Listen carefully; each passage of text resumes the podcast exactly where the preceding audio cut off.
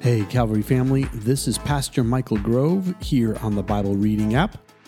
And here we are almost done with the book of First Kings. In fact, we will finish it up tomorrow. Today, we'll be reading chapter 17 through 19 in the New International Version. So I encourage you to follow along if you can. Otherwise, let me read it to you, and at the end, I'll give you a few quick thoughts before we end our time together. So here we go. First Kings chapter 17. Now Elijah the Tishbite from Tishbe in Gilead said to Ahab, As the Lord, the God of Israel, lives, whom I serve, there will be neither dew nor rain in the next few years except at my word. Then the word of the Lord came to Elijah Leave here, turn eastward, and hide in the Kerith ravine, east of the Jordan. You will drink from the brook, and I have directed the ravens to supply you with food there. So he did what the Lord had told him. He went to the Kerith ravine east of the Jordan and stayed there. The ravens brought him bread and meat in the morning, and bread and meat in the evening, and he drank from the brook. Some time later, the brook dried up because there had been no rain in the land. Then the word of the Lord came to him Go at once to Zarephath in the region of Sidon and stay there. I have directed a widow there to supply you with food. So he went to Zarephath. When he came to the town gate, a widow was there gathering sticks. He called to her and asked, Would you bring me a little water in a jar so I may have a drink? As she was going to get it, he called, And bring me, please, a piece of bread.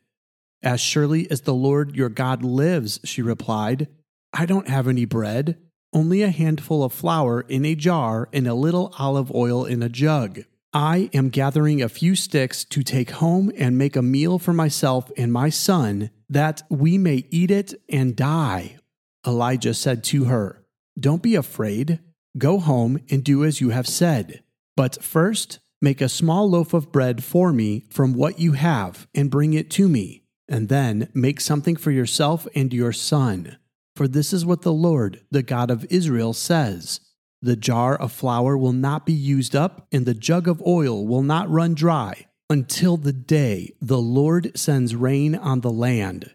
So she went away and did as Elijah had told her. So there was food every day for Elijah and for the woman and for her family. For the jar of flour was not used up, and the jug of oil did not run dry, in keeping with the word of the Lord spoken by Elijah. Some time later, the son of the woman who owned the house became ill. He grew worse and worse, and finally stopped breathing. She said to Elijah, What do you have against me, man of God? Did you come to remind me of my sin and kill my son? Give me your son, Elijah replied. He took him from her arms, carried him to the upper room where he was staying, and laid him on his bed. Then he cried out to the Lord, Lord, my God, have you brought tragedy even on this widow I am staying with by causing her son to die? Then he stretched himself out on the boy three times and cried out to the Lord, Lord, my God, let this boy's life return to him. The Lord heard Elijah's cry and the boy's life returned to him, and he lived. Elijah picked up the child and carried him down from the room into the house. He gave him to his mother and said, Look, your son is alive. Then the woman said to Elijah, Now I know that you are a man of God, and that the word of the Lord from your mouth is the truth. 1 Kings chapter 18. After a long time, in the third year, the word of the Lord came to Elijah Go and present yourself to Ahab, and I will send rain on the land. So Elijah went to present himself to Ahab. Now the famine was severe in Samaria, and Ahab had summoned Obadiah, his palace administrator. Obadiah was a devout believer in the Lord. While Jezebel was killing off the Lord's prophets, Obadiah had taken a hundred prophets and hidden them in two caves, fifty in each, and had supplied them with food and water. Ahab had said to Obadiah, Go through the land to all the springs and valleys. Maybe we can find some grass to keep the horses and mules alive so we will not have to kill any of our animals. So they divided the land they were to cover, Ahab going in one direction and Obadiah in another. As Obadiah was walking along, Elijah met him. Obadiah recognized him, bowed down to the ground, and said, Is it really you, my lord Elijah? Yes, he replied. Go tell your master Elijah is here. What have I done wrong? asked Obadiah, that you are handing your servant over to Ahab to be put to death. As surely as the Lord your God lives, there is not a nation or kingdom where my master has not sent someone to look for you. And whenever a nation or kingdom claimed you were not there, he made them swear they could not find you. But now you tell me to go to my master and say, Elijah is here? I don't know where the Spirit of the Lord may carry you when I leave. If I go and tell Ahab and he doesn't find you, he will kill me. Yet I, your servant, have worshipped the Lord since my youth. Haven't you heard, my Lord, what I did while Jezebel was killing the prophets of the Lord? I hid a hundred of the Lord's prophets in two caves, fifty in each, and supplied them with food and water. And now you tell me to go to my master and say, Elijah is here. He will kill me. Elijah said, As surely as the Lord Almighty lives, whom I serve, I will surely present myself to Ahab today. So Obadiah went to meet Ahab and told him, and Ahab went to meet Elijah. When he saw Elijah, he said to him, Is that you, you troubler of Israel?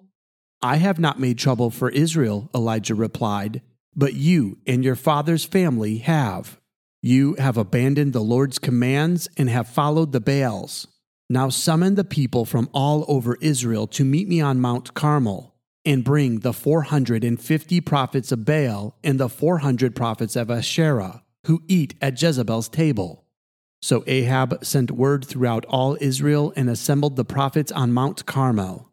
Elijah went before the people and said, How long will you waver between two opinions? If the Lord is God, follow him.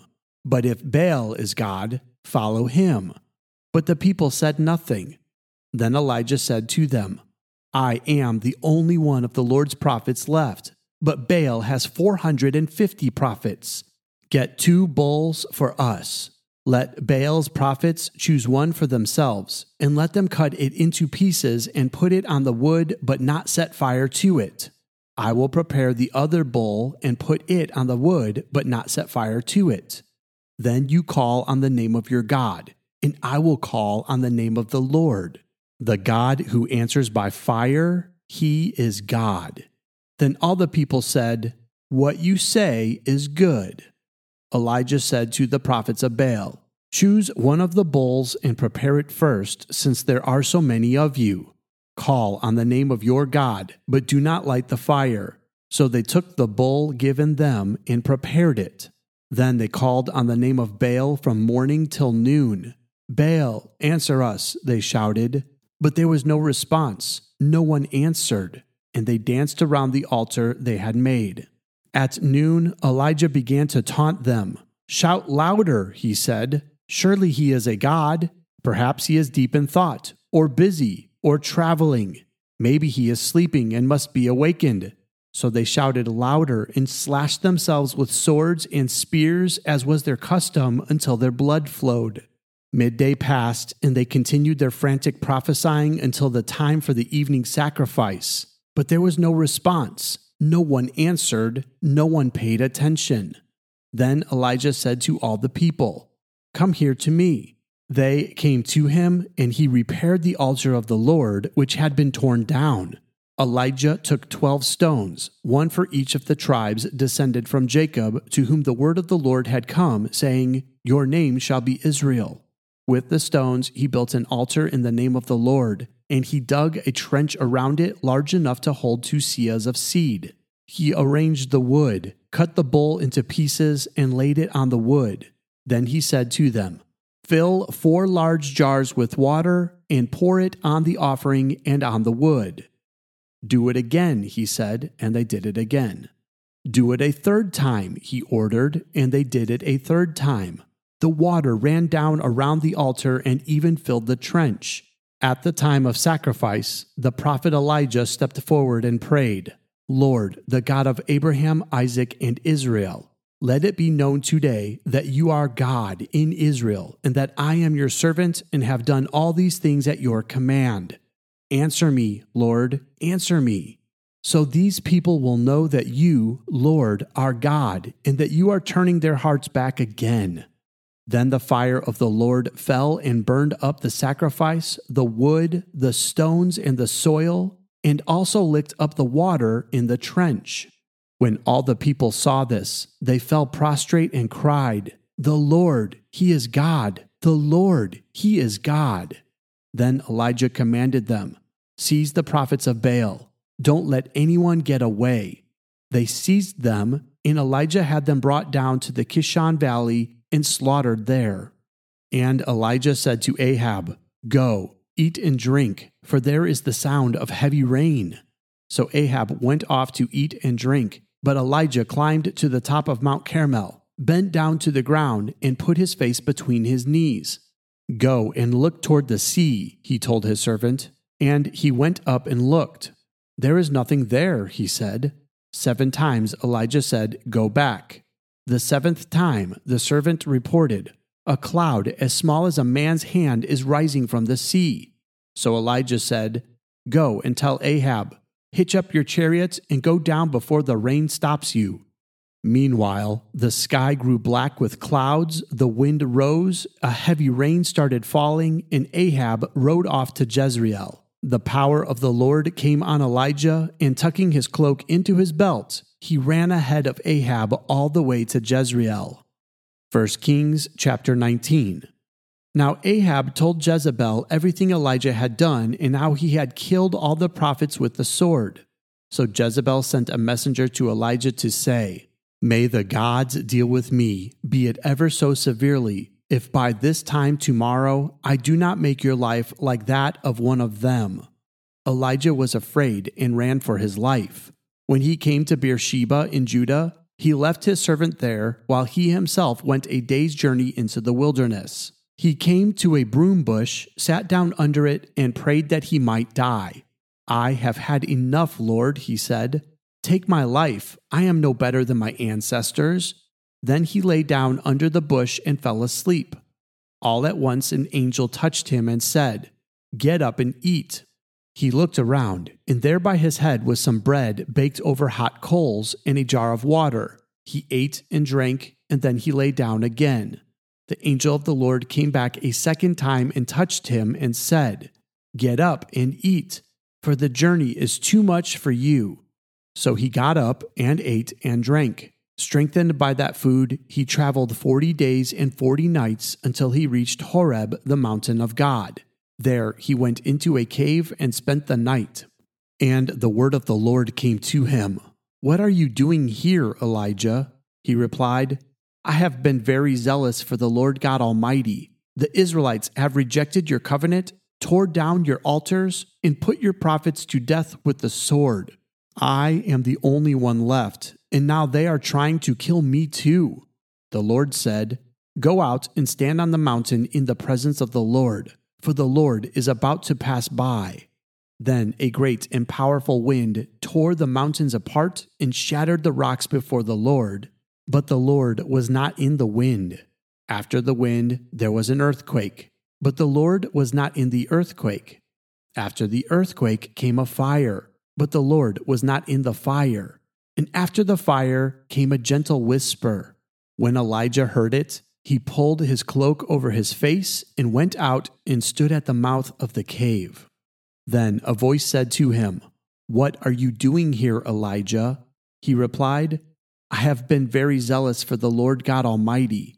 The Israelites have rejected your covenant, torn down your altars, and put your prophets to death with the sword. I am the only one left, and now they are trying to kill me too. The Lord said to him, Go back the way you came, and go to the desert of Damascus. When you get there, anoint Hazael king over Aram. Also, anoint Jehu, son of Nimshi, king over Israel and anoint Elisha, son of Shaphat from Abel Meholah, to succeed you as prophet. Jehu will put to death anyone who escapes the sword of Hazael, and Elisha will put to death anyone who escapes the sword of Jehu. Yet I reserve 7,000 in Israel, all whose knees have not bowed down to Baal and whose mouths have not kissed him. So Elijah went from there and found Elisha, son of Shaphat. He was plowing with twelve yoke of oxen, and he himself was driving the twelfth pair. Elijah went up to him and threw his cloak around him. Elisha then left his oxen and ran after Elijah. Let me kiss my father and mother goodbye, he said, and then I will come with you. Go back, Elijah replied. What have I done to you? So Elisha left him and went back. He took his yoke of oxen and slaughtered them. He burned the plowing equipment to cook the meat and gave it to the people, and they ate. Then he set out to follow Elijah and became his servant. This concludes the reading for today. Let me give you a quick thought before we end our time together. So, Elijah wants to be done. And all he does is cry out to God, wondering why. Why has it been so rough on him? Now he's run away and he's hiding in a place that God never told him to go. God sees that he is done fighting. So what does he do? He raises up the next prophet who will succeed him. He tells him to go find Elisha. Now, here's the best part about Elisha. When Elijah finds him, he is hard at work plowing with his oxen. And when he decides to follow Elijah, he goes and he breaks down the plow he was using, uses the wood to make an altar, and then sacrifices the oxen he was using in order to feed the people. There was no going back for Elisha at this point. He was done. He just ruined his source of work and was unable to carry on. It was like God gave him the heart to go all in.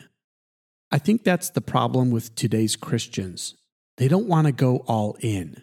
They're willing to follow God, but from a distance, or even while still holding on to all the things of the world. Yet Elisha knew if he was going to jump in and get the full blessings of God on his life as he followed and pursued this calling, he had to be willing to sacrifice everything behind him.